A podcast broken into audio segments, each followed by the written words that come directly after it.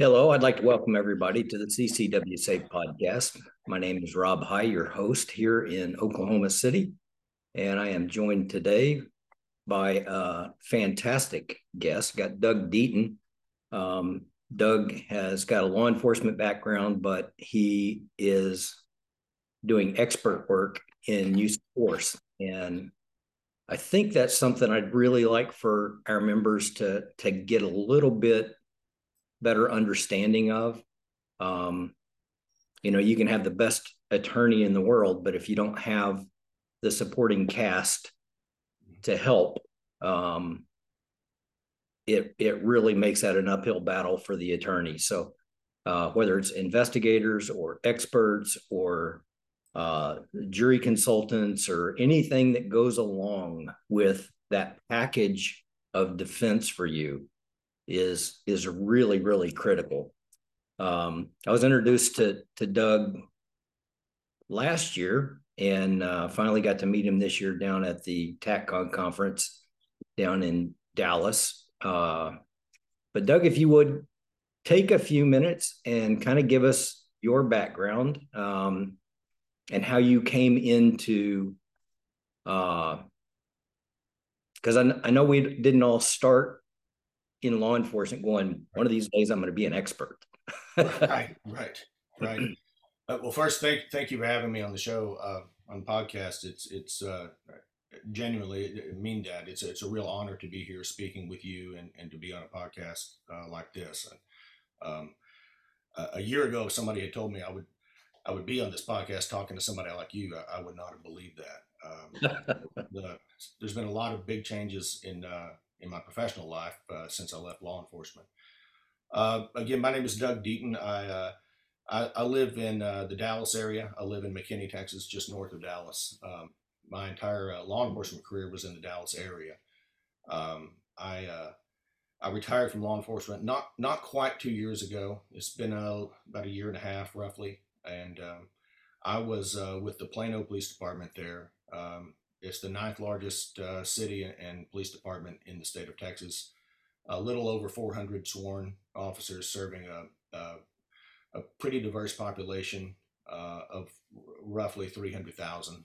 Uh, it's probably a little more than that, but um, it's uh, it, has been a very fast growing city the entire time that I worked there. But uh, I was a police officer for uh, almost 26 years, and um, the the bulk of my law enforcement experience was spent in uniform patrol and on the SWAT team.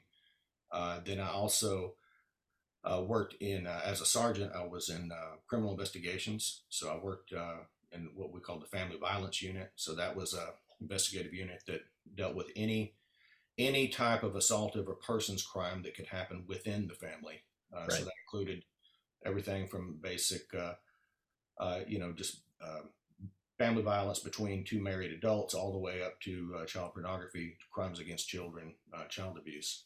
And then uh, uh after that, I, I, became the training sergeant for uh, my agency, and um, and that that was another place where uh, it's fair to say that I, I, lost a significant amount of my professional innocence working there.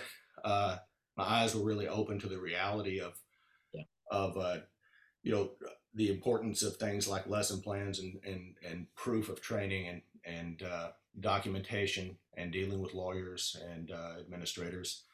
Um, so I was responsible for uh, all the training of, of veteran and incumbent officers as well as the training for incoming uh, police recruits. And then um, I uh, promoted to lieutenant, and uh, so I was a patrol watch commander for a while. And then um, I guess I was relatively successful there because I I got uh, dragged into the chief's office. Uh, so that's where uh, that was another place where I really began to see uh, the realities of what happens when uh, private citizens get involved in sticky, I'll just say sticky or gritty situations for now. Um, so my, my official title there was administrative lieutenant for the chief of police, and that's really just a fancy way of saying that it's you're sort of a fixer. Um, it's issues that don't quite rise to the level of a criminal investigation or they don't quite meet the criteria for an internal affairs type investigation, but they definitely still need some kind of uh, attention, official attention, and so that's what I what I dealt with. And then um, I finished my career with a five year stint in uh, crimes against persons. Uh, so I was the lieutenant over that, and that's uh, again anything that one human being can do to another. Uh, everything from very simple assault uh, to kidnapping, homicide, uh, sex crimes, uh, everything you can imagine. So five years of that, and then and then I retired and opened my own company. It's just a, a one man operation. Um, I, am a licensed private investigator, but I do very little private investigations really. I mostly work these days as a litigation consultant for attorneys, as an expert witness, primarily in the areas of use of force, uh, police procedure, uh, police training, uh, security guard training, accountability, and also um, you know citizen use of force, self-defense shootings, and or other incidents which may not necessarily involve a firearm, but still involve uh, significant use of force or threat of force by by private citizens. So that's uh, that's what I'm doing today. It's uh, it, it's I'm still relatively new in, in, the private sector. Like I said, it hasn't been quite two years yet, um, but uh, it's uh, it's been very interesting. So, I uh, I kind of kind of got kind of slid into doing that kind of work. Um, and actually, I was still the subject matter expert for for my department and still working in training. Um, but there was a, a, county deputy that had been charged with with a fatality for a prisoner that was in custody, mm-hmm. and it was coming up on trial. They had goodness, um, I don't know, maybe maybe three months, four months until the trial, and that's federal trial. Um, and I'd done a ton of federal court stuff, but I'd always done it on the law enforcement side.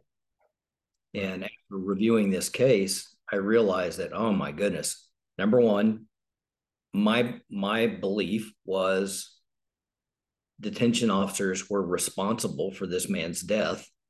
But the other thing was they had the wrong guy. Oh, wow. And it was horrible. Um, and that's when I learned kind of the dirty tricks yeah. from the prosecution side. Mm-hmm.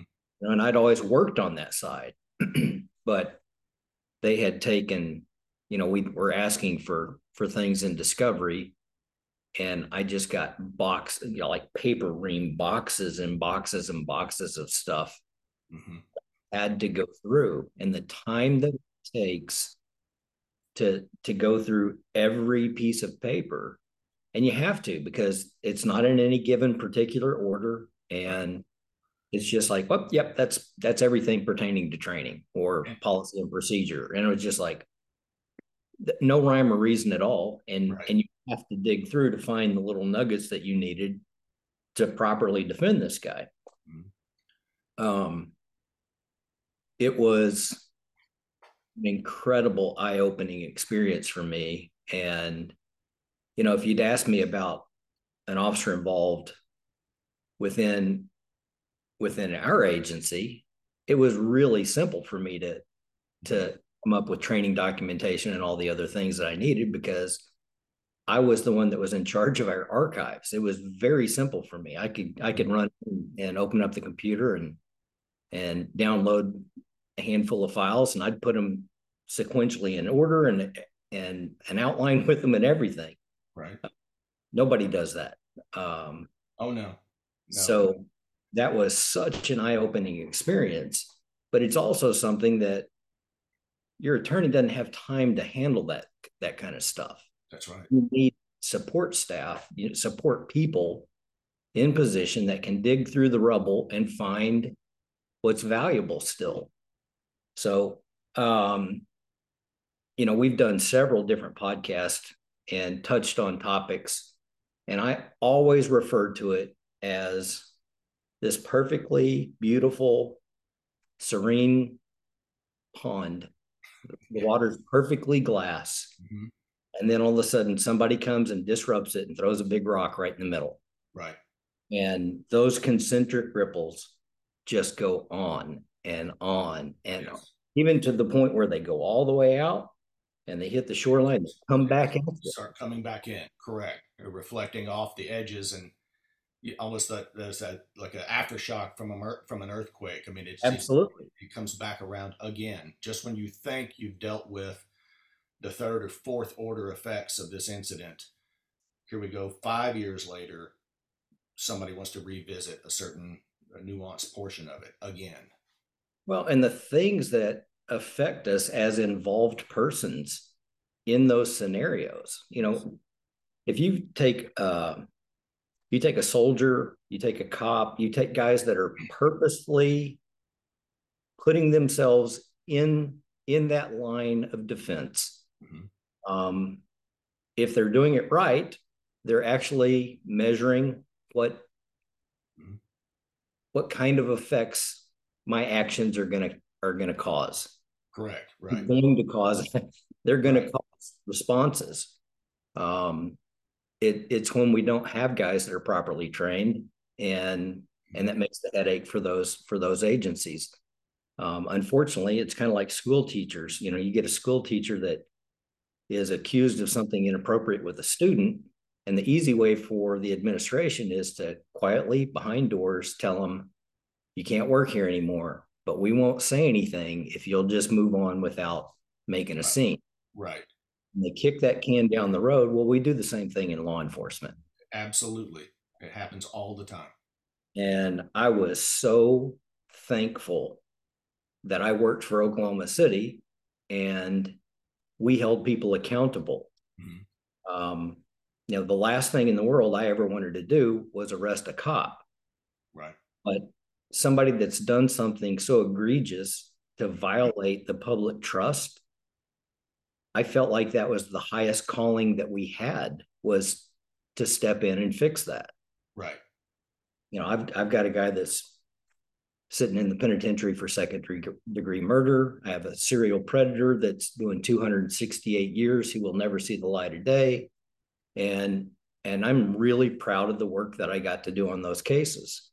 Um, and there's still cops that believe that they didn't do anything wrong, which just floors me to to turn a blind eye. But yeah, um, in in my experience, the the the best cops, the the best police officers are the ones who who actively, proactively hold each other accountable. Yes, and and uh, I'm sure you've seen something similar to this. I mean, I've seen uh, I've you know I've seen a couple of times where someone uh, was knowingly and intentionally uh, stepping over the line uh, they had been warned about it repeatedly by their peers, uh, not their supervisors, but their peers and uh, their coworkers, and then and then and then given a final ultimatum: you ever do that again, yes. and I'm going to go and report it, and then uh, we'll see what happens. And they did, um, and it's uh, it's amazing. It's often the, the, the people that are often most aggressive about holding cops accountable are other cops. Uh, and if you're working at a good agency, that's that's what you hope for. That's what you yeah. want to see you know, we also had a uh, a mechanism in place over uh, money seizures mm-hmm. that uh, a, a, fraction of, and it was actually healthy. Uh, a fraction of seizures went to training, um, nice. which was a huge deal. Um, you know, I got sent all over the country during my tenure, and there's no telling how many hundreds of thousands of dollars were spent on my behalf. That's great. Um, but there's tons of guys out there. You know, you and I'll see it in the civilian world now that uh, you know our own Steve Moses. Steve Steve is a training junkie. If there's a good class somewhere, he, he's loading up and he's going. Right. Um, I don't know how much money that man has spent out of pocket uh, over the course of the last 20 years just bettering himself and that's, he hadn't stopped. That's a common theme. Uh, uh, you know, I mean, I, I worked for an agency that was frankly very well funded and, and has a good reputation uh, throughout the country. And, and, and they do send people to other to classes around the country. and at the same time, I I don't know how many thousands upon thousands of dollars that I've spent of my own money putting myself through schools along the way, um, especially uh, when I got very uh, serious about firearms and, and, and shooting and, and so forth. And you know, I put myself through uh, you know some pretty expensive schools, you know, week long schools, and uh, um, and sometimes that opens the door uh, to getting your agency to send other people to the same training later. Uh, so that was the case with, with me and a couple other guys. But that that that is a common theme I've seen departments, you know, rich and poor. I've seen uh, people that are really serious about their craft and their professionalism, willing to, to spend their own money and, and sometimes spend their own uh, you know their own leave time uh, going to that kind of training. Yes. Um, on on the other end of that, you get uh, you get agencies that hire guys that are in, in the state of Oklahoma. It's terrifying. Um, I can get somebody in and put a badge and a gun on them. And they don't have to have a full certification yet. They've got like a year window. Oh wow! And I that terrifies me. So so they can be a sworn active duty long hours of rest, the whole nine yards. Wow. Wow. And they, you know, the agency will bring you in with the promise that we will send you to the state uh, training and get uh-huh. you get you commissioned after you've served X amount of time. And what happens is they get you to about 11 months uh-huh. and separate. And then the guys just bounce and bounce and bounce. Oh, and then you know you've got a guy that's got five or six years and he's never been trained. Can you imagine uh, like getting on an airplane? Let's say you were going to fly from Oklahoma City to, you know, I don't know, Miami, mm-hmm. and you got on the airplane, and then they they told you, hey, the pilot of this aircraft, he's been involved in aviation for five years, but he hasn't actually uh, completed any formal pilot training. So uh, you know we feel pretty good about it. I mean, we haven't had, he hasn't crashed yet, but uh, can you imagine that? No.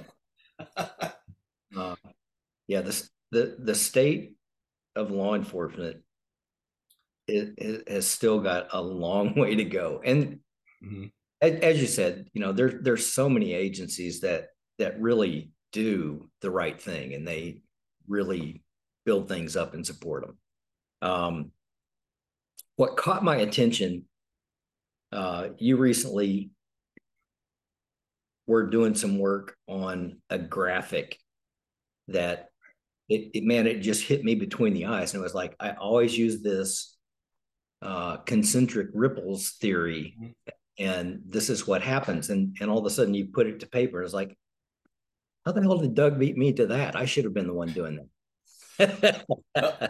I, you know, I did that because it helps me to visualize, uh, you know, to visualize the these processes that occur. I'm, I'm yes. a big believer in Venn diagrams, uh, uh, you know, graphics like that, just for clarity of thought. Yes. Because um, a lot of times, uh, I think we walk around with these concepts and, and images and thoughts in our head, but it's difficult to arrange them all, you know, and uh, especially when they there is absolutely a causal chain or a link between them all, but then it's not that they happen sequentially. Many times these things occur simultaneously, or, or, or, one set of circumstances will occur, which could involve five or six events, and then the, those, you know, begat the big next ripple, the big wave, which itself then creates another full set of circumstances, which may or may not occur simultaneously or overlap, and that's so that's kind of where where it came up with that. Yeah, it, it it's such an easy thing to work off of. It it everything about it. I look at it and it's just like this makes perfect sense. I've I've seen similar things for diagnostics for shooters. Mm-hmm. Mm-hmm. I've seen when I was working uh, domestic assaults. It, it, I've seen that same kind of right, right for for the domestic violator. Um, I've seen them for uh, sex crimes. Um, and it just, man, it makes such good sense. But there's so many things out there that persons involved have no earthly idea the things going on. No, and it's not that you know. And I want to be very careful how I say this because, uh, in, in, my experience, there's uh, there's there's too many uh, for you know current or former uh, law enforcement guys that they don't mean to be condescending, but they kind of come across that way sometimes inadvertently when when they're talking about um, things that occur with private citizens, and, and the same for some former military guys. And it's it's not fair to hold the private citizen to the same standard of performance as somebody who is professionally tasked with, uh, you know, certain actions and behaviors or interventions. I mean, it's just like the pilot example I just came up with a second ago. You know, I mean, a, a, a private pilot, a guy that goes and, you know, takes however many lessons 10 15 lessons i mean well of course that person's not going to perform at that level the level of a commercial professional pilot and we, we shouldn't expect him to but um, so eh, you know anything we share or talk about here i, I just want to be very clear i am not in any way uh, talking down to anybody or, or, or acting in a way that makes it appear that you know the other people are more intelligent than the average citizen it's not that people are more intelligent in, in, in law enforcement, and certainly not amongst prosecutors and judges and courts and, and all of that horrible stuff that can start happening to somebody later. It's just that they that's what they do. They do it more often. Well, they've they've been pressure tested. They've yes, had the opportunity right. to be pressure tested over a period of time and that's be right. proficient at least. Um, that's the big deal. Yes. But is. we've had we've had members um, you know, we're the, we're the only ones in the industry that have had a member charged with first degree murder that went to jury trial, went all the way through to acquittal. Um, okay. But the things that popped up during that case were just absolutely unforeseen. Um, he lost his job because of it. Right. Yeah. And I'm I'm so honored to work for a company that went in and sat down with who his employer had been and actually worked out a severance package for him. Oh, that's nice. Um, you know, he he was on, you know, in order to be released on bond, he was required to be on uh, a GPS monitor. Well, the courts don't just give you those. You basically pay for those and you, you have to get them charged and you have to pay for the service and all of the things. But right. that's incumbent on you to take care of. Right. And they're not cheap. In many no. places, those are they are not inexpensive at all. Uh, no. And so we finance that. We're the ones that that paid for that. Um, you know, I, w- I was in down at TACCON. I sat through with uh, oh Lee and uh, Lee Weems, Eric Gelhaus, and mm-hmm. Job. Right. They're discussing the aftermath of what you know right. from various aspects, their involvements in critical incidents and what happened. And uh, they're discussing a case where the crime scene was in a man's home. Mm-hmm. And I thought it was brilliant. Somebody inside the classroom, and it was a big class, and it should have been. It was such good information. Um, somebody asked the question, um, okay, they did this for you and they did that for you. Um, did they clean up your house for you?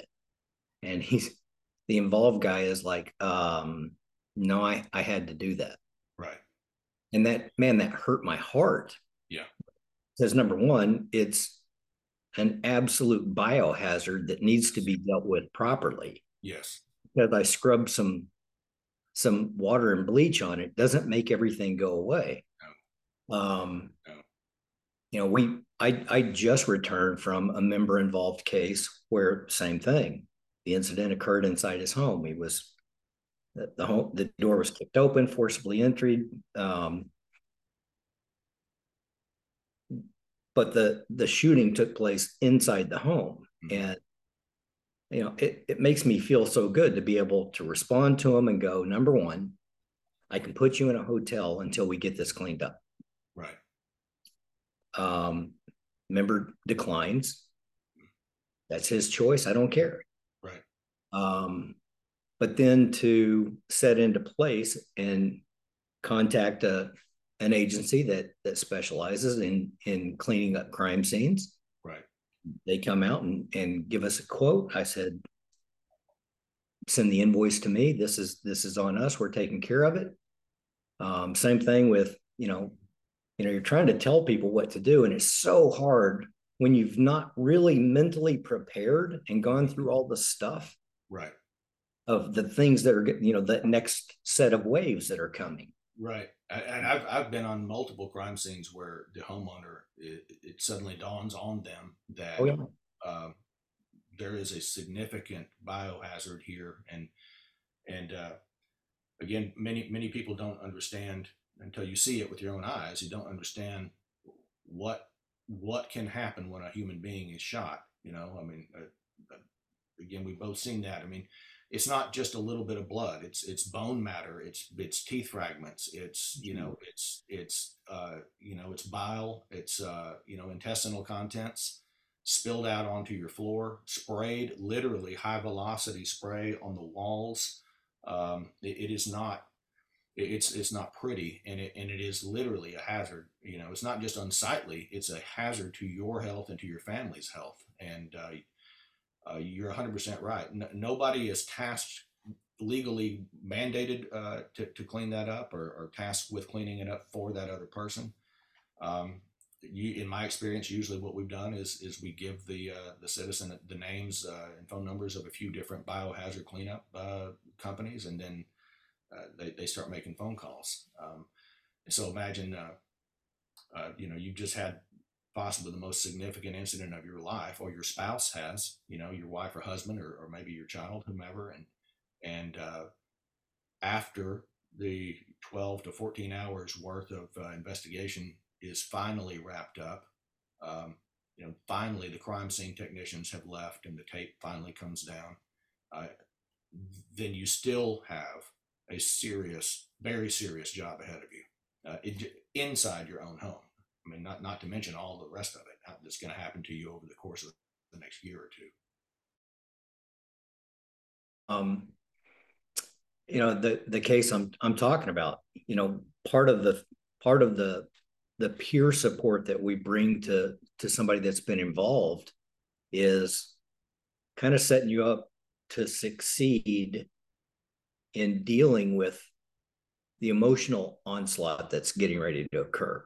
Yes. Um, because you're going to hit every kind of emotion you can possibly think of. Mm-hmm. Be sad. You're going to be. You're you're going to be like like gut hurt just oh my gosh and then it's gonna it's gonna evolve and all of a sudden now i'm just really pissed off and yes yes the the anger sets in especially when uh when they read the first false allegation uh, or the first false account in the newspaper you know the, the news or that's part of that is part of our our peer support is is telling you the the pitfalls to avoid. Mm-hmm. Some people just can't avoid. So, right, you know, are you are you a, a person of faith? You might want to reach out to somebody from the church or your pastor or whoever it might be that that can kind of help help deal with the grief of this incident Mm-hmm. Um, and and if you're not, that's fine. Um, you know, do you have some a close group of friends? Do you have these things in place? Uh, would you would you entertain the thought of some psychological therapy? Because because trauma memories are really difficult and they get so distorted and fractioned Right. And I've, I've seen guys that were great cops. They knew what was coming. Mm-hmm. And post incident, they're like, I don't know why my memory is so jumbled right now. And the whole time I'm trying to tell them that's that's the way this occurs. That's that's why that's why we try to give at least two sleep cycles to an officer that's been involved. Yes. Um, and I'm telling you, law enforcement is not going to do that for Joe Citizen. If I can, as an investigator, if I can get a statement tonight, guess what? I'm that much further ahead of the game, and and I don't have to worry about it anymore. Right. I, am I am uh, dealing with a case right now uh, involving a, uh, a private citizen who was very badly beaten uh, at a at a bar. Uh, horrible head injuries, uh, very bad lacerations above his eyes, and they actually fractured his skull. So as multiple people were, were stomping on this guy, one of the other one of his attackers had brass knuckles. He had significant head injuries, and eventually made it to his vehicle. They still tried to kill him there. They told him they were going to kill him, and he ended up accessing a pistol and, and shooting a few people. The police interviewed him just a few hours later after he had been released from the hospital with a fractured skull, uh, substantial head injuries. Uh, this is a man that didn't have any, you know, he didn't have any uh, health insurance that, I, that I'm aware of. So the hospital wasn't, uh, you know, they weren't incentivized to keep him much longer. Uh, they would never have interviewed a police officer who had suffered extensive head injuries and who had just been in a shooting involving multiple attackers. But as a private citizen, that man was interviewed about that incident just within, I would say, six hours, six hours of the incident itself. So no sleep, serious head injuries, serious trauma, serious mental, you know, and, and emotional issues going on. And they got a statement from him. And undoubtedly medicated. Oh, no doubt about it. And uh, that's one of the first things that I noticed when I was reviewing that particular case is that how uh, e- even even just from a fact finding standpoint, this is not a, a, this is not the right way or the best way to obtain accurate recollections or accurate information from this man. But that didn't stop them from interviewing him extensively. Yeah, to me that's a misstep in law enforcement, and I'm not I'm not trying to bash law enforcement though. That's my family. Mm-hmm, me too. But but yes, you're you're correct. There's so many things that we have to be cognizant of and have people in place that can help protect us in that time. Mm-hmm. Um, it the the other thing, and you and you hit it. Uh, you said that you know that first time you see that that bit of bullcrap in print that somebody's throwing out there that it's completely frivolous. It's absolutely nothing to do with what truly happened on the on the incident, um, that's one of the very first things that we tell people. Number one, get off your social media, shut it down. Yes. Turn it off, log off. Don't Correct. don't access it. Right. Because you're not going to see things you want to see. Um, and we tell all of our people that, you know, don't do this. Don't don't turn on the news. Don't read the newspaper. Don't don't expose yourself to things that are going to be upsetting because there are going to be things that are upsetting. Extremely. Um and you know it just floors me the direction our media has gone because truth really never plays a role in it. It's no. it's what's going to sell copy. That's right. Um, getting that scoop to be the first one to release that story uh, right wrong or indifferent. Right. Um, but even you know even post incident, um, you know there there are so many benefits to trauma counseling. Mm-hmm. Uh, you know there there are means and methods now um, either brain spotting or EMDR, things like that, that help you to to kind of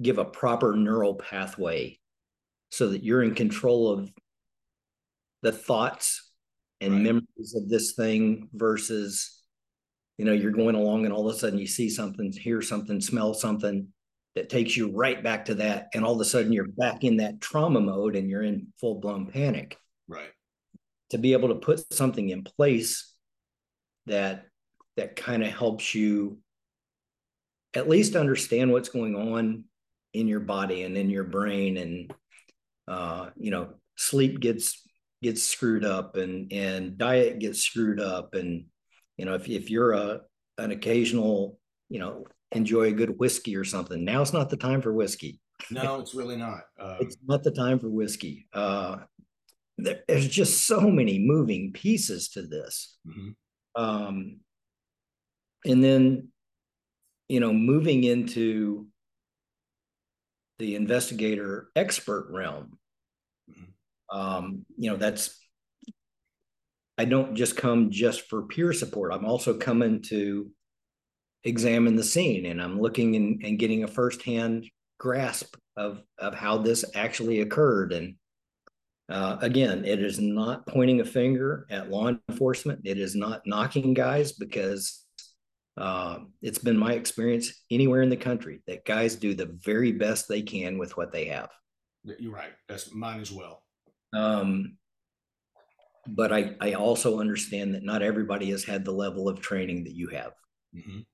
They've not had the same opportunities that you and I have have been afforded through the course of decades. Correct. And, um, and, and, sometimes you know the way that I tell I, I try to explain it to people is that you know cities have personalities just like people do. Yes. And and, and law and law enforcement agencies also have uh, personalities, um, a culture uh, I mean, and another way that I've put it is that uh, you know you can have two sports teams. Pick whatever sport you want. Two teams that are identical in in every way with regard to budgets, coaching staff, number of players, uh, you know, the the population that they serve, and and every sports fan knows that you can have that, and yet those two teams have radically different cultures and and very different outlooks on how the game should be played.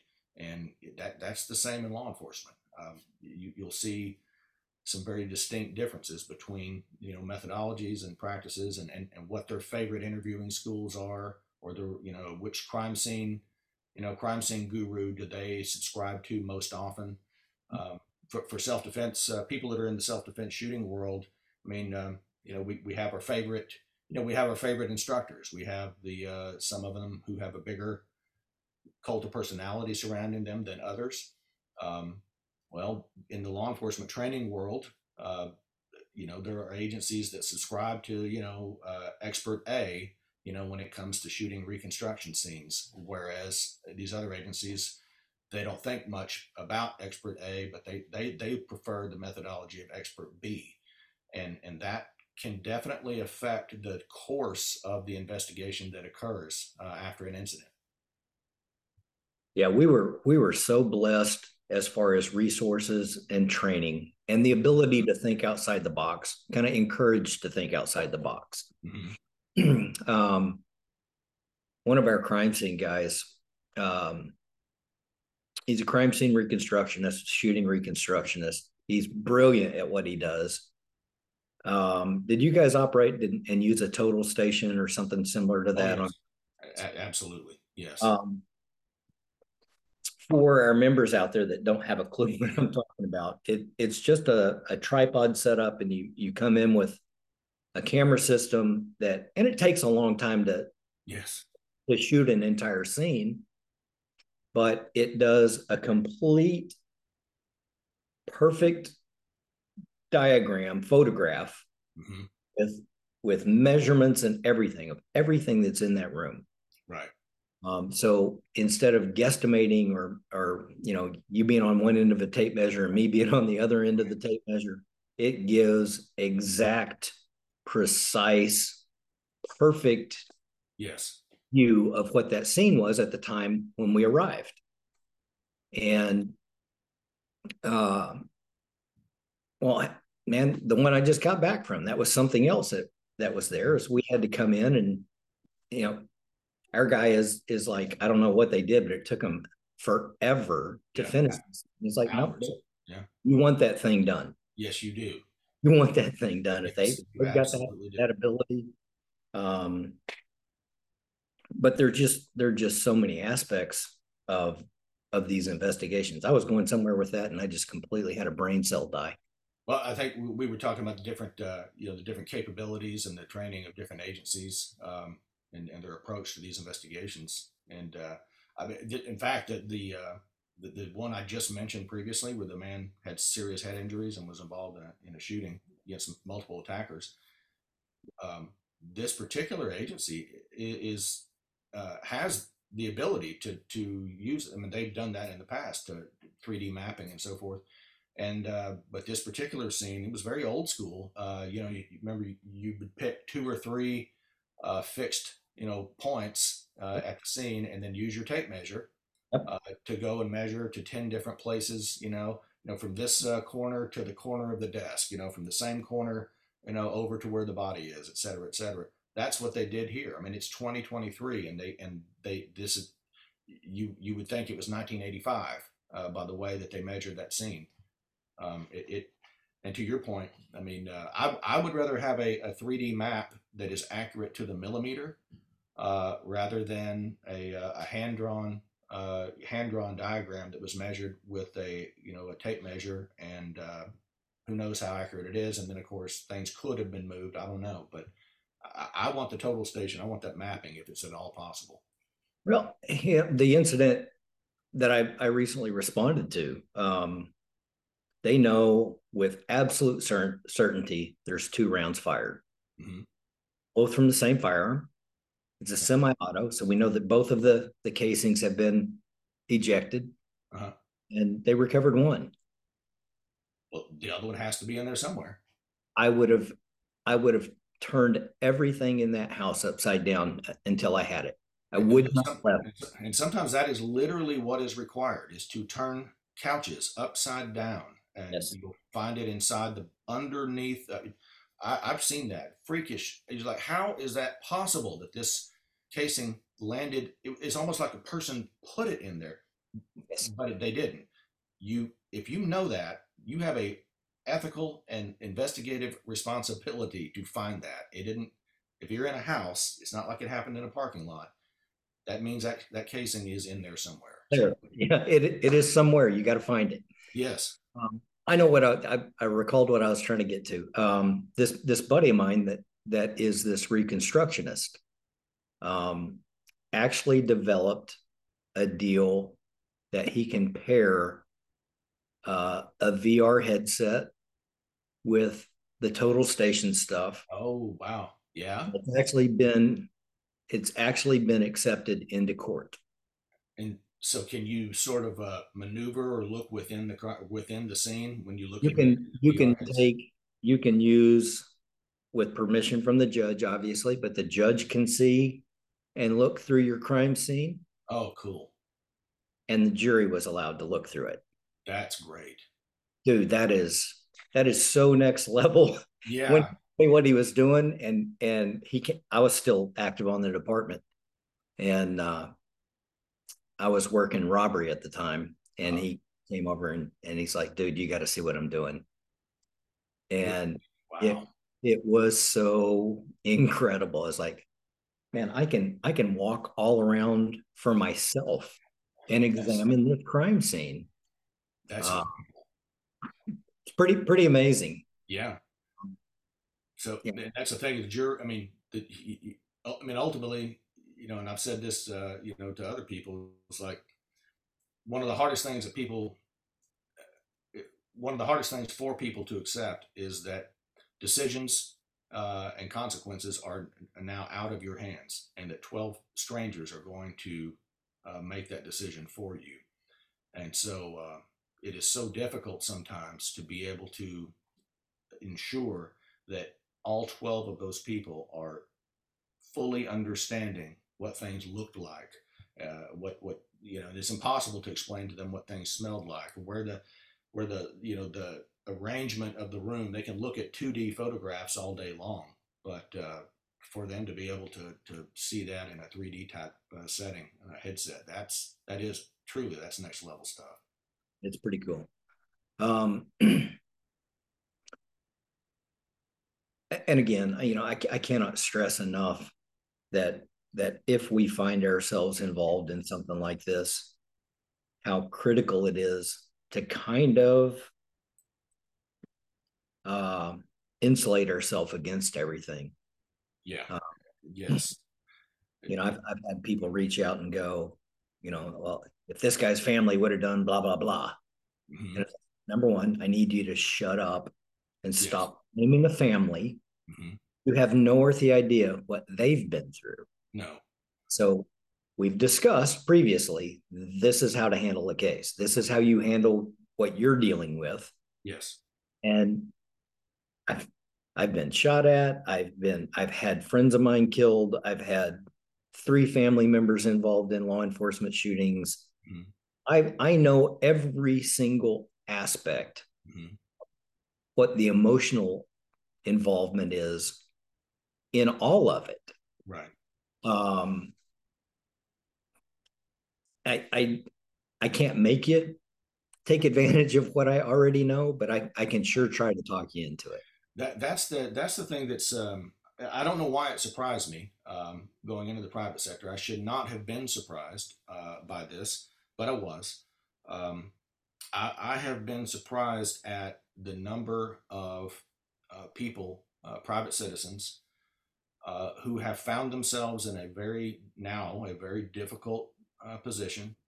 Uh, they know they are going to be going to trial um, for, for this for this serious charge and that if uh, they are convicted, they know they will be going to prison. So, I mean, everything is on the table. I have been surprised at the number of people who are in that situation who continue to behave in a risky manner. Uh, they continue to uh, say and do things which draw attention to them uh, and their lifestyle and their thought processes. Um, I'm, I mean, I, am on social media. I am, but um, I'm very, I'm, I'm pretty cautious about what I post. But um, it, you know, people who have been just who have been involved in a shooting, who have been named in news articles, who are going to be going to trial, in my opinion, have no business posting comments about anything involving use of force or shootings or police or criminal behavior or to your point you should stop altogether. You should just shut that down, quit reading the comments, and and also don't let your family members make comments on other people's uh, ignorant opinions about your own incident. But it to, to, again to your point, you can't make people take professional advice. I guess it's the same way you know when doctors tell somebody, hey, you need to lose forty pounds and you know and quit drinking so much. Well, you can't make them do it. Uh. Some people will continue to behave in ways that are actually against their own self interest.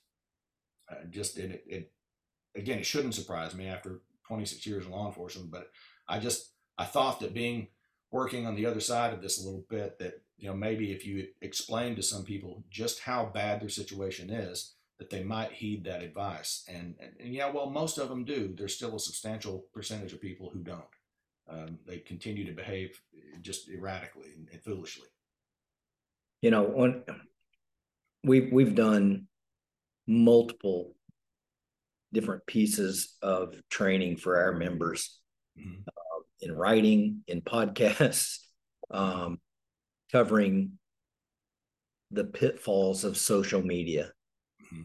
Um, and we're we're getting ready to do another one because we've had so many people reach out and ask us if we would do um, a, a study on the case and how in the world did this guy wind up being not only charged but uh, convicted mm-hmm. Shooting. It was the one down in Texas. Yeah, yeah. Well, we all know that none of us had access to what that what that clown's social media stuff looked like. But when you are deliberately talking, whether it's just being funny and boastful and it, oh my gosh, it happened to, to come out in reality, Right. But I'm gonna I'm gonna drive here and shoot me a protester. I'm gonna do this, or you're or you're you're throwing out racial slurs and dude, when when a jury sees that, you've really taken away their mm-hmm. ability to to just focus on what happened right in front of you.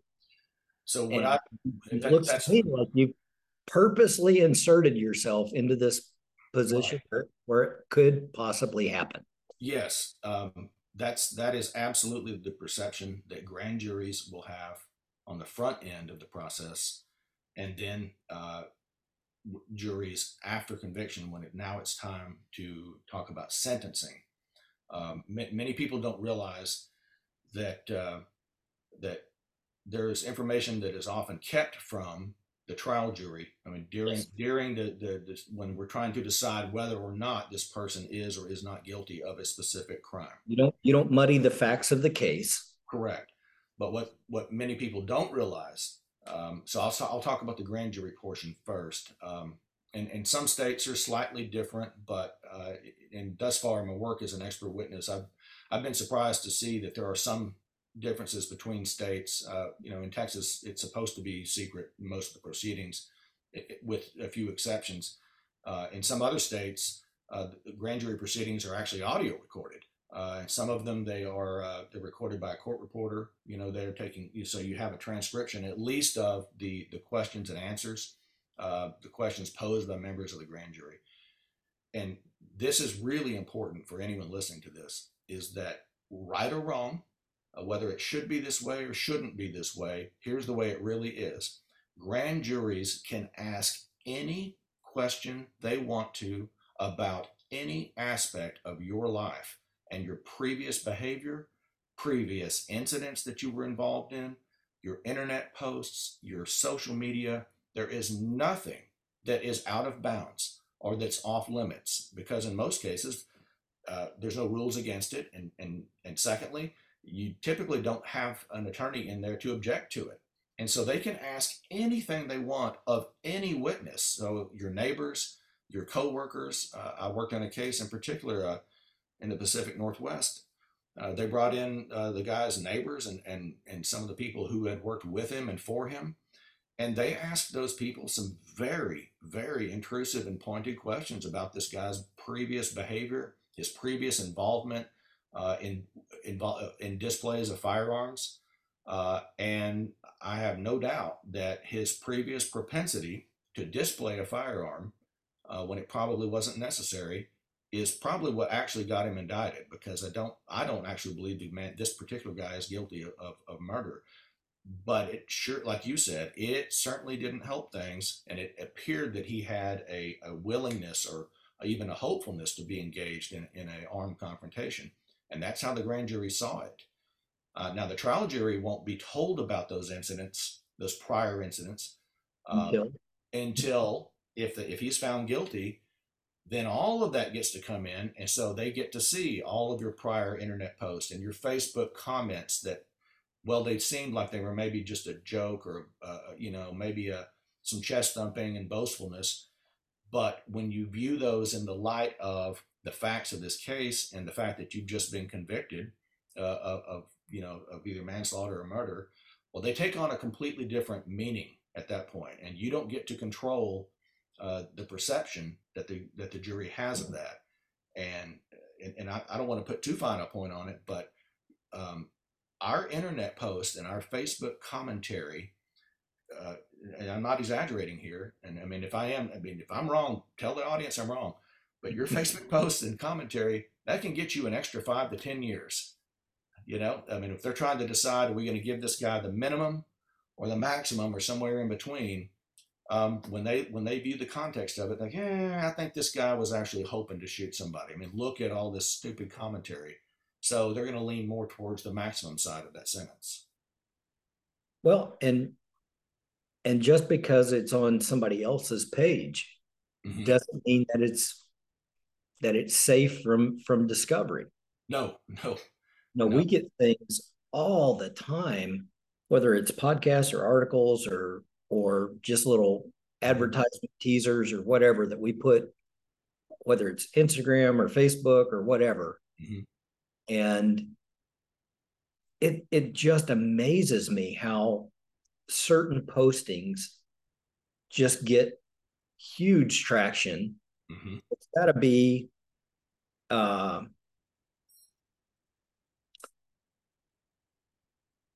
there's got to be something that kind of spins it up once you get so much activity on it right. that it becomes more and more visible or something. Right. Um, but i mean we had something that was it it was a podcast that gary and i had done and it had nothing to do with a comment was, mm-hmm. but it spun up thousands of comments. Oh wow! And to to have to sit here and look at these things and and try to reach out to people and go, listen, you really you really need to be very cautious about the things that you're putting online. This yes. this whole I you know I'd shoot them in the face. I'd do this. I'd do that. Um, and another thing that I can say from experience is typically when I hear people making boasts in that kind of vein, mm-hmm. um, you're either being silly and it's not, right, or you don't know if you have the capability to actually do what you're saying and you're trying to talk yourself into it. That's correct. Couldn't see, couldn't tell you how many times I'd see a new cop go, "What? I'd have done this." Yeah, you don't know what you would have done. You, you're actually you, in, you think situation. you would have done that, but right, but right. Once you got punched in the mouth, you don't have a clue what your reaction was going to be. It's that old Mike Tyson quote: "Everybody has a plan until they get punched in the face," and yeah. it's absolutely true. Um, and that, that and that's that's again what I have really been noticing. I've um, you know I've been working on this uh, presentation. I'm not sure when or where I will give it. Um, who knows? But I've just been trying to get some thoughts in order and and and define some things. And and I've been thinking about incidents that I personally dealt with or encountered uh, while I was still a police officer, in which uh, otherwise normal people um, found themselves in an exceptionally difficult situation because they made a poor decision early on in the process. And uh, I don't I don't have this all worked out thoroughly yet, but I, am kind of working on this this kind of uh, concept of a 30 second time machine. You know, imagine if I had a 30 second time machine. It only goes backwards 30 seconds, and I only get to use it once a year. So it's a real emergency type thing. Um, I've seen multiple I- incidents, uh, not all uh, necessarily deadly force, but but very ugly incidents. Uh, again, involving perfectly normal, uh, rational people uh, in, up until the moment that they had this problem.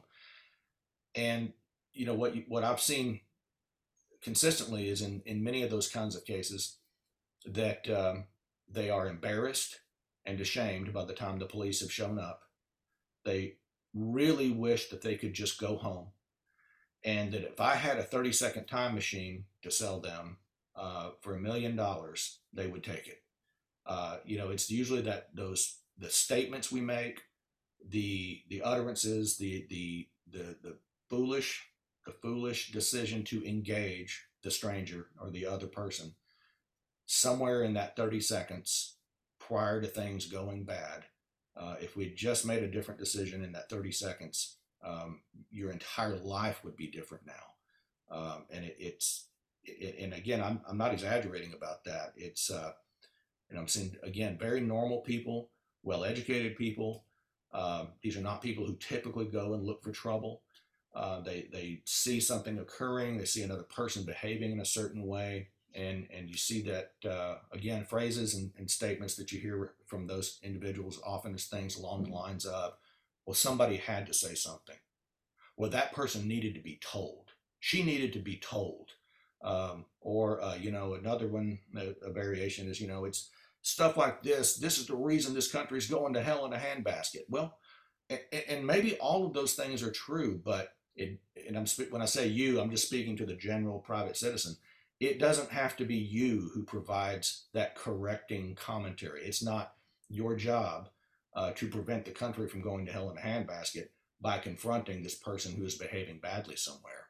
And uh, the, the, the way that I'm sort of trying to describe it is imagine if you're standing on the edge of a, of a sports field of some kind, let's say whatever it is. It, it could be a wrestling mat, could be a football field, whatever. You're watching this thing play out. And then we finally, we get so enraged or upset uh, about this other person's shamelessness and brazen behavior and uh, poor behavior, whatever it is. And we, we make the decision to say something. Well, when we do that, we have just stepped, we're stepping onto the field, but guess what? Now you don't get to leave.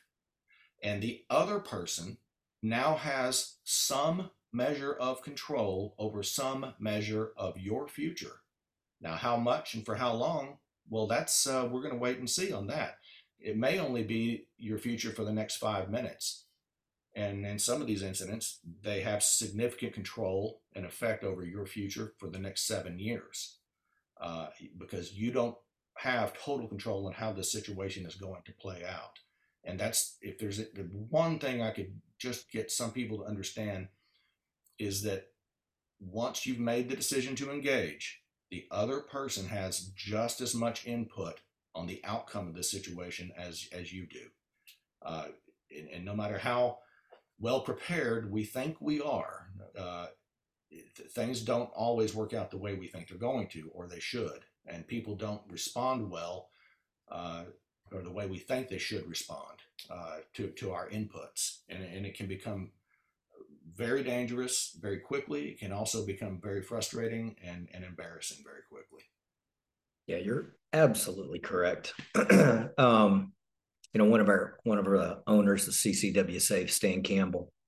Stan and I have gone all over the country teaching stuff on de-escalation before de-escalation was a cool thing to do. Right. Um, but his thing is so so very close to yours and and he always refers to it as the last 60 seconds. Oh wow. I didn't know that. Okay. 60 seconds counts. Yeah um, somewhere in almost every single incident not completely but mm-hmm. almost every single incident there's something that occurs in that last 60 seconds that that either ends the scenario or or throws the match in the in the fire or yes. in the in the gas. Yes. Something there that you, that goes on in that last 60 seconds that either diffuses or ignites. Yes, that's absolutely true. Um, you know, um, one of the other things that I've been uh, uh, in my in my notes and just recollections and writing that I that I'm remembering about again the otherwise normal person, just the everyman, the every woman Okay, these are not people who look for trouble necessarily. They're not hoping to be involved in an incident, but um, some of the things I've seen that are often very dangerous to ourselves. Uh, one of those is righteous anger, uh, where we when when we have something occur, we see something, uh, and we have this righteous anger based on the other person's lack of honor for you know that's that's one way to look at it uh, lack of uh, you know lack of shame overt brazen uh, disrespect um, shocking truly shocking insults that are made in the presence typically what i've seen the presence of our spouse or significant other in the presence of our children uh, something like that. Those are the big triggers for people. And um, when we often talk about you know confrontations and and the, the, the, importance of remaining calm and, and not reacting to verbal verbal stimuli well that's again that you those conversations usually happen in a very aseptic uh, static environment. It's another thing altogether when a person issues a truly mind-numbing shocking insult to you in the presence of your wife. And uh, that is where we are often in the most danger because now we are full of these chemicals in our brain because we're angry and, and it's righteous anger and so that's the that's the danger there. Righteous anger makes us think that we hold the moral high ground and thus it's rational and correct to say or do something about this situation. And righteous anger fools us into thinking that bystanders or share our opinion or feelings about this person or the situation. And those same bystanders are going to act as witnesses in our favor uh, if we're ever if they are questioned by an authority figure. And i'm i'm in my experience many times that is not the case. The person may be full of righteous anger and the bystanders may also believe that the stranger is a reprehensible human being and they will also tell the police uh, yeah but uh, doug's uh, response to that was uh, really really out of line as well, and it didn't help things. Um, and I, I mean, I've lost count of the number of situations I've seen like that. Yeah, yeah, I've seen it with law enforcement. Mm-hmm. Oh, oh yeah. You guys get their feelers hurt, and then they uh, cross that line. Yeah, yeah. Yeah, uh, I, I, was very, I was very fortunate, and I, I always like to say this for the guys that I got to work around. Um, I never asked to be in a position to judge an officer's behavior, but it's something that came with the position when you're working as their subject matter expert. Mm-hmm. Um, so if I can cast a critical eye on something and give you uh, a safer, more effective way to resolve a situation, mm-hmm. I'm going to do that. Right. It may be something that saves your career, saves your life, whatever. Mm-hmm. Um, the vast majority of cases that I had to look at that required remediation for more use than was necessary mm-hmm. came about because of not enough use of force at the onset. That yes, yes, that's a, that's a common problem. So you know, guys are are they're afraid to to be offensive or whatever, and and all of a sudden they get behind get behind the eight ball on this mm-hmm. thing, and now to catch back up and not be seriously harmed, they have to go right. really ramp up and go above and beyond. And if they'd have just handled the situation from the onset, yes, you, would have walked away. Would have would have been no big deal. Right, right. Um, that's that that issue with uh, it's an ongoing problem of timidity almost uh, a, a, reluctance to engage uh, for whatever reason. I mean, there's a, a wide variety of, of, factors, and the debate kind of rages on with that. But I mean, especially amongst law enforcement officers who are tasked with you know, responding to ongoing situations and, and controlling and controlling it. Right.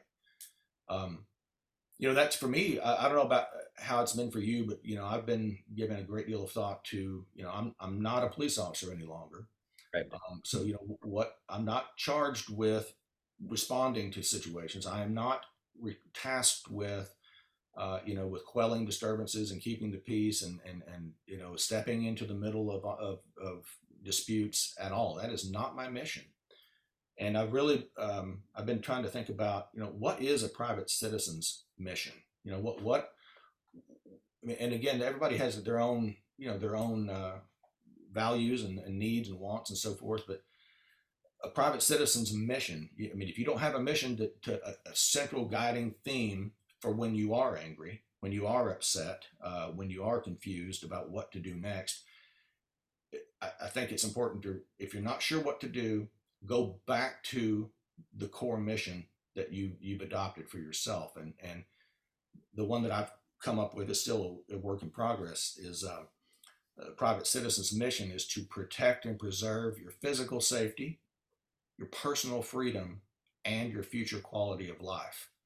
Uh, and of course along with that when I say your your physical safety I'm including your immediate family as well but your physical safety your personal freedom and future quality of life and, and you know future quality of life is largely based on your your physical health your financial stability uh, your professional reputation uh, that kind of thing. And so if if your actions um, are in some way interfering with or, or or doing harm to your physical safety your personal freedom or your future quality of life then then maybe don't do that uh, you know, whatever whatever your response to aggression or response to insults or response to conflict is, uh, it, what I'm thinking thus far is if you can focus on those three things, or at least keep them maybe not in the front of your mind, but in the back of your mind, you know, hey, it's just a parking space, man. It's just a parking space. And he's, yeah, he's saying some horrible things about you and your family. But the best thing to do is just to drive on drive yep. on. You don't don't don't make any gestures. Don't say anything. Just drive on, because anything you do to with a person like that, it is going to threaten your physical safety, your personal freedom, and your future quality of life. Um, so that, that's a little thing I'm working on so far. We'll see how it goes. I want to know when you're when you're going to present this. I, I don't know. I, am not sure yet. I'm doesn't matter. I'm, I'm, not. I'm not rushing you. Yeah, you know, just, I, when, when you're ready, I want to see this. You know, I uh, um, man, I don't know if that would be allowed to. Uh, you know, I, I, was talking to Wayne Dobbs about this um, a while ago. May, you know, maybe at a future TACCon or something, um, because I, I, really do want to use these real world examples that I've seen and responded to. Uh, so th- this is, these are not hypotheticals. I mean, these are these are um, you know actual things that have happened. Uh, can, can, I share one with you? Would that be okay? A, a, real world example of something that got out of control. Absolutely. Um, so um, this occurred in a movie theater, uh, a, a, pretty crowded movie theater. You know, in uh, you know in, in a relatively you know suburban urban setting. Um, so the the players involved are a 60 year old white male with his wife, and the other party um, is a black female, roughly 30 years old. So they're inside the movie theater. The movie is playing. Uh, obviously, it's dark.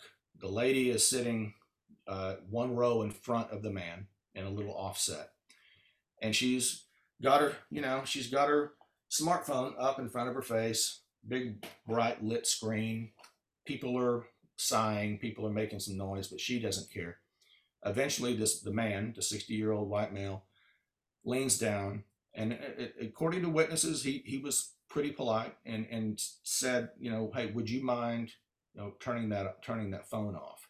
And I, am not going to say because you know, I'm trying to be somewhat decent here. I'm not going to say the exact words. I'll say enough that you that the audience can can understand about this. And the reason why I'm doing this, Rob, is because most, and, I, and I'm being a little a little stereotypical. Most decent, regular human beings are never confronted with this kind of insult. And so, you know, they're not used to it. And so I believe we need to be prepared for these kind of insults so that we don't over uh, overact.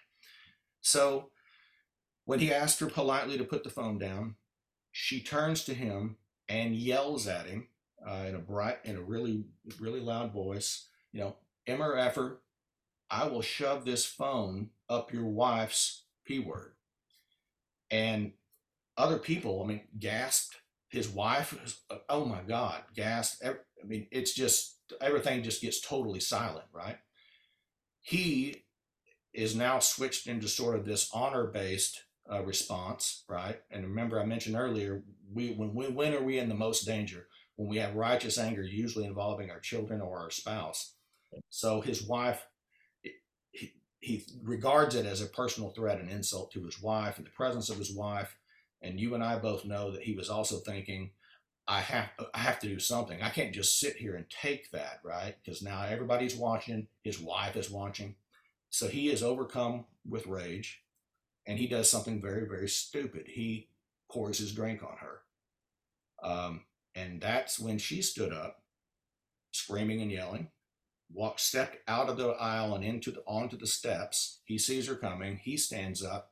He's standing on the steps there, and she starts swinging and so now we have a 60 year old white male involved in effectively a fist fight with a 30 year old black female in a public place, in a movie theater.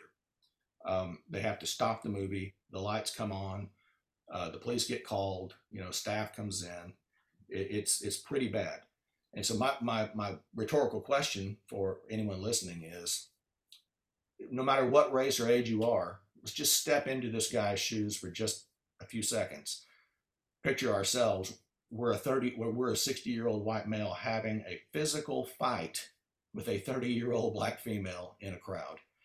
Is there anything that i can say or do that is going to make any other person believe that this is reasonable that this is okay and and i think the answer to that is absolutely not no and so um, when the police get called everybody wants to press charges against everybody else.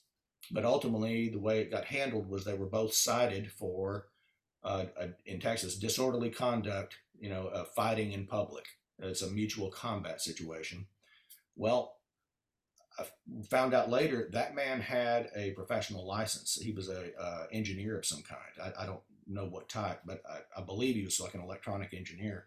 Uh, and there's a pretty significant, um, you know, defense footprint in this area between uh, Texas Instruments and Raytheon. I don't know if he worked for one of those, but um, so you know he didn't contest it, but so he didn't go to jail, but he does now have a disorderly conduct for fighting in public charge on his record. And you know it's a class c misdemeanor which is a, sort of the same as like a red light ticket you know um, and it's not it's not it's not going to put him in jail um, you know but now he's got two problems. One uh, if he has a security clearance uh, to work on on things well they they run periodic criminal background checks on that. That's going to show up. Uh, and two what if that man is ever involved in a absolute must have, uh, cannot escape it, use of force incident in the future. Not his fault, no other choice. He is forced to use deadly force to protect himself or, or, or you know a third party. Do you think the ugly incident in the movie theater is going to come up again? It is absolutely going to be brought. It's going to be, in fact, it may even be reinvestigated. It may be looked at again uh, some jurisdictions, they would go and find that other person, the 30 year old black female, and interview her again about it. Um, so just because an incident doesn't result in a catastrophic failure or a negative, a so-called negative outcome, like what Claude Werner looks at, it does not mean that it's over or that it doesn't affect your future or that it doesn't put you at significant legal peril in the future. Uh, and that's just one example. Yeah, it's perfect. Um, man, you got my wheels turning now. I think I want to. I think I want to do another show. I think I want to want to grab Wayne and bring him in. Yeah. Let's just roundtable something like that. Yeah, I mean, you know, and then I've got I won't go into all of them here, but you know, I've got uh, several other incidents I can think of where, uh, you know, where most people would say, you know, the guy kind of got an educational beatdown, and what he did was wrong. He shouldn't have said this. He shouldn't have done that. And, you know, uh, the, the citizen punched him in the face for it. And yeah, he deserved that. But what we don't think about is, again, is that part of we just now have given over uh, a, a, control of our future to a person that everybody thinks was such a reprehensible person they actually deserved an educational beatdown. So he gets to decide if he wants to press charges against you for assault. He gets to decide when he does it within the window of those limitations. Uh, you know, most states give you, you know, two, usually two years on, on, uh, you know, on, on misdemeanor type stuff, uh, even longer if it's considered a felony. So now let's just say, let's just for, I, I won't go into the specific details, but let's just say for whatever reason, we foolishly that somebody said something that was so bad that we ended up actually physically assaulting the person or you know punching them just one time right? Well that is an assault. It's an illegal unlawful assault. We initiated force against another person. Now we get to sit around for two years and wait to see if that guy wants to file criminal charges on us and sometimes the type of people that are so reprehensible that they make those kind of scenes and insults in public in the first place, they're very calculating. And they will wait 18 months and yep. then decide they do, in fact, want to proceed with charges. And most places, even if the cops have an opinion about that, which they will, they will have an opinion about it, and they'll think it's uh, they'll think it's again just more reprehensible behavior. But at the end of the day, we're the one who punched this guy in the face and he wants this to proceed. So guess what? It's going to proceed. And now you may have to go to trial for assault uh, over something very stupid that occurred two years ago. Um, again, this it's a hypothetical example I'm giving now, but it's based on real world incidents. Um, if someone is such a horrible person that they are shameless and brazen in public, they're insulting in public. They're willing, they are overly willing to engage in, in a confrontation in a public place. Entitled. With entitled, no, and no, no hint of embarrassment about it. Why would you want to have any contact with a person like that? And why would we ever want to give a person like that power over us or our future? I mean, is it worth thirty thousand dollars? You know, because if it's just a little misdemeanor thing, it still that easily cost us that much. You know, People don't understand that. No, you know, I'm not even talking about a deadly force thing. I'm just talking no. about just a just a good a good old fight. I mean, you know, even if it all eventually goes away, well, guess what? You still end up with an arrest on your record or a, being charged, and then it'll show even if you're if you're exonerated. Well, okay, so zero convictions, one arrest. That's there forever. You don't you can't take that. It doesn't go away. So now if you go and apply for a job somewhere in the future, many of these jobs run criminal background checks. They're going to see this. Imagine now if you're the it's you're you're a top tier, you know, uh, candidate, and there's another candidate that's very similar. Imagine how that follow up interview is going to go. Hey, Doug, let's talk about this uh, um, this assault conviction that you have from yeah. four, four, years ago. Um, what what happened there? And now you're going to have to explain it all over again and then the then it's going to a decision maker is going to be like, yeah, I don't know, uh, I don't know if we want that guy working here anymore, yeah. or you know, I don't know. I mean, you know, it can affect your personal job many miles away. It doesn't have to be in the same. It doesn't even have to be in the same state where you lived or worked or where the incident took place. Yeah, you're absolutely correct. Brother, thank you for hopping on with us today. I appreciate you so much. Thank you for having me. I'm, I'm we're truly really glad to be here. It's really nice uh, to be asked. Thank you. As I was saying earlier, I uh, I think we need to reach out to to Wayne and and kind of yeah. brainstorm this up and see what we can't come up with because I think that'd be a great show. Oh yeah, I think so too. I'd like that. Um, want to thank everybody for tuning in again. Uh, look forward to seeing you again next week. You can always get a hold of me if you got questions, comments, concerns, suggestions. Uh, you can reach me direct. It's rob, R-O-B, at ccwsafe.com. Um, you got any takeaways there, Doug? You got any gems you want to leave them with? No, I, I, think I mean I've, I've I think I've covered what I'm what I'm comfortable covering so far. It's just remember nothing happens in a vacuum anymore. Nothing. Uh, there's cameras everywhere. At least two cameras are on us at all times. You're on stage the minute you walk out your front door every day. Yep. Thank you, guys. We'll see you next time.